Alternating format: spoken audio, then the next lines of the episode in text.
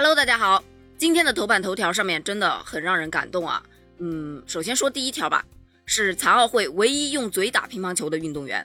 这位运动员名字叫做易普拉辛哈马托，他曾经呢是埃及达米艾塔市的一名工匠。十岁的时候，在一次火车事故当中，他失去了双臂，但是这并不影响他对乒乓球的热爱。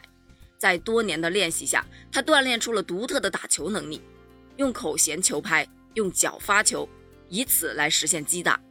就这样，他成功代表埃及打进了2016年的里约残奥会。如今呢，在东京，他实现了自己第二次残奥之旅。老实说，真的是太厉害了。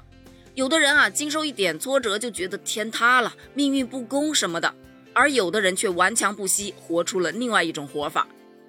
有网友就表示道：“奥运会让人血脉喷张，而残奥会给人直击灵魂的震撼。”大多数网友都表示看他打球的视频都看哭了，真的好励志！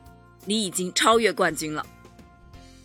第二个热搜可就厉害了，在昨天，也就是东京残奥会正式拉开了帷幕，有中国残奥梦之队之称的轮椅击剑队席卷了当日全部的四枚击剑金牌，以五枚金牌数占据金牌榜次席。首金呢是由李豪夺得的男子佩剑个人 A 级金牌，在决赛中啊，李豪在第一局结束四比八落后的情况下，实现了逆转，以十五比十二击败了乌克兰的选手，夺得了冠军。这也是中国代表团夺得的本届残奥会首枚金牌。第二金呢是冯彦可夺得的男子佩剑个人 B 级金牌。冯彦可呢，他以十五比十一击败了波兰选手，为中国队夺得残奥会的第二金。紧接着，边境他夺得了女子佩剑个人 A 级金牌，以十五比七击败一位格鲁吉亚选手，夺得金牌。值得一提的是啊，边境在残奥会夺冠后帮助对手推轮椅的举动，也是登上了各大新闻的头版头条。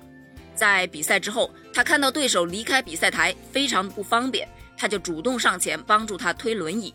边境就说，当时我们互相表达了祝贺。和这位格鲁吉亚选手早已在赛场相识，看对方离开时不太方便，就想着尽可能的去帮助他。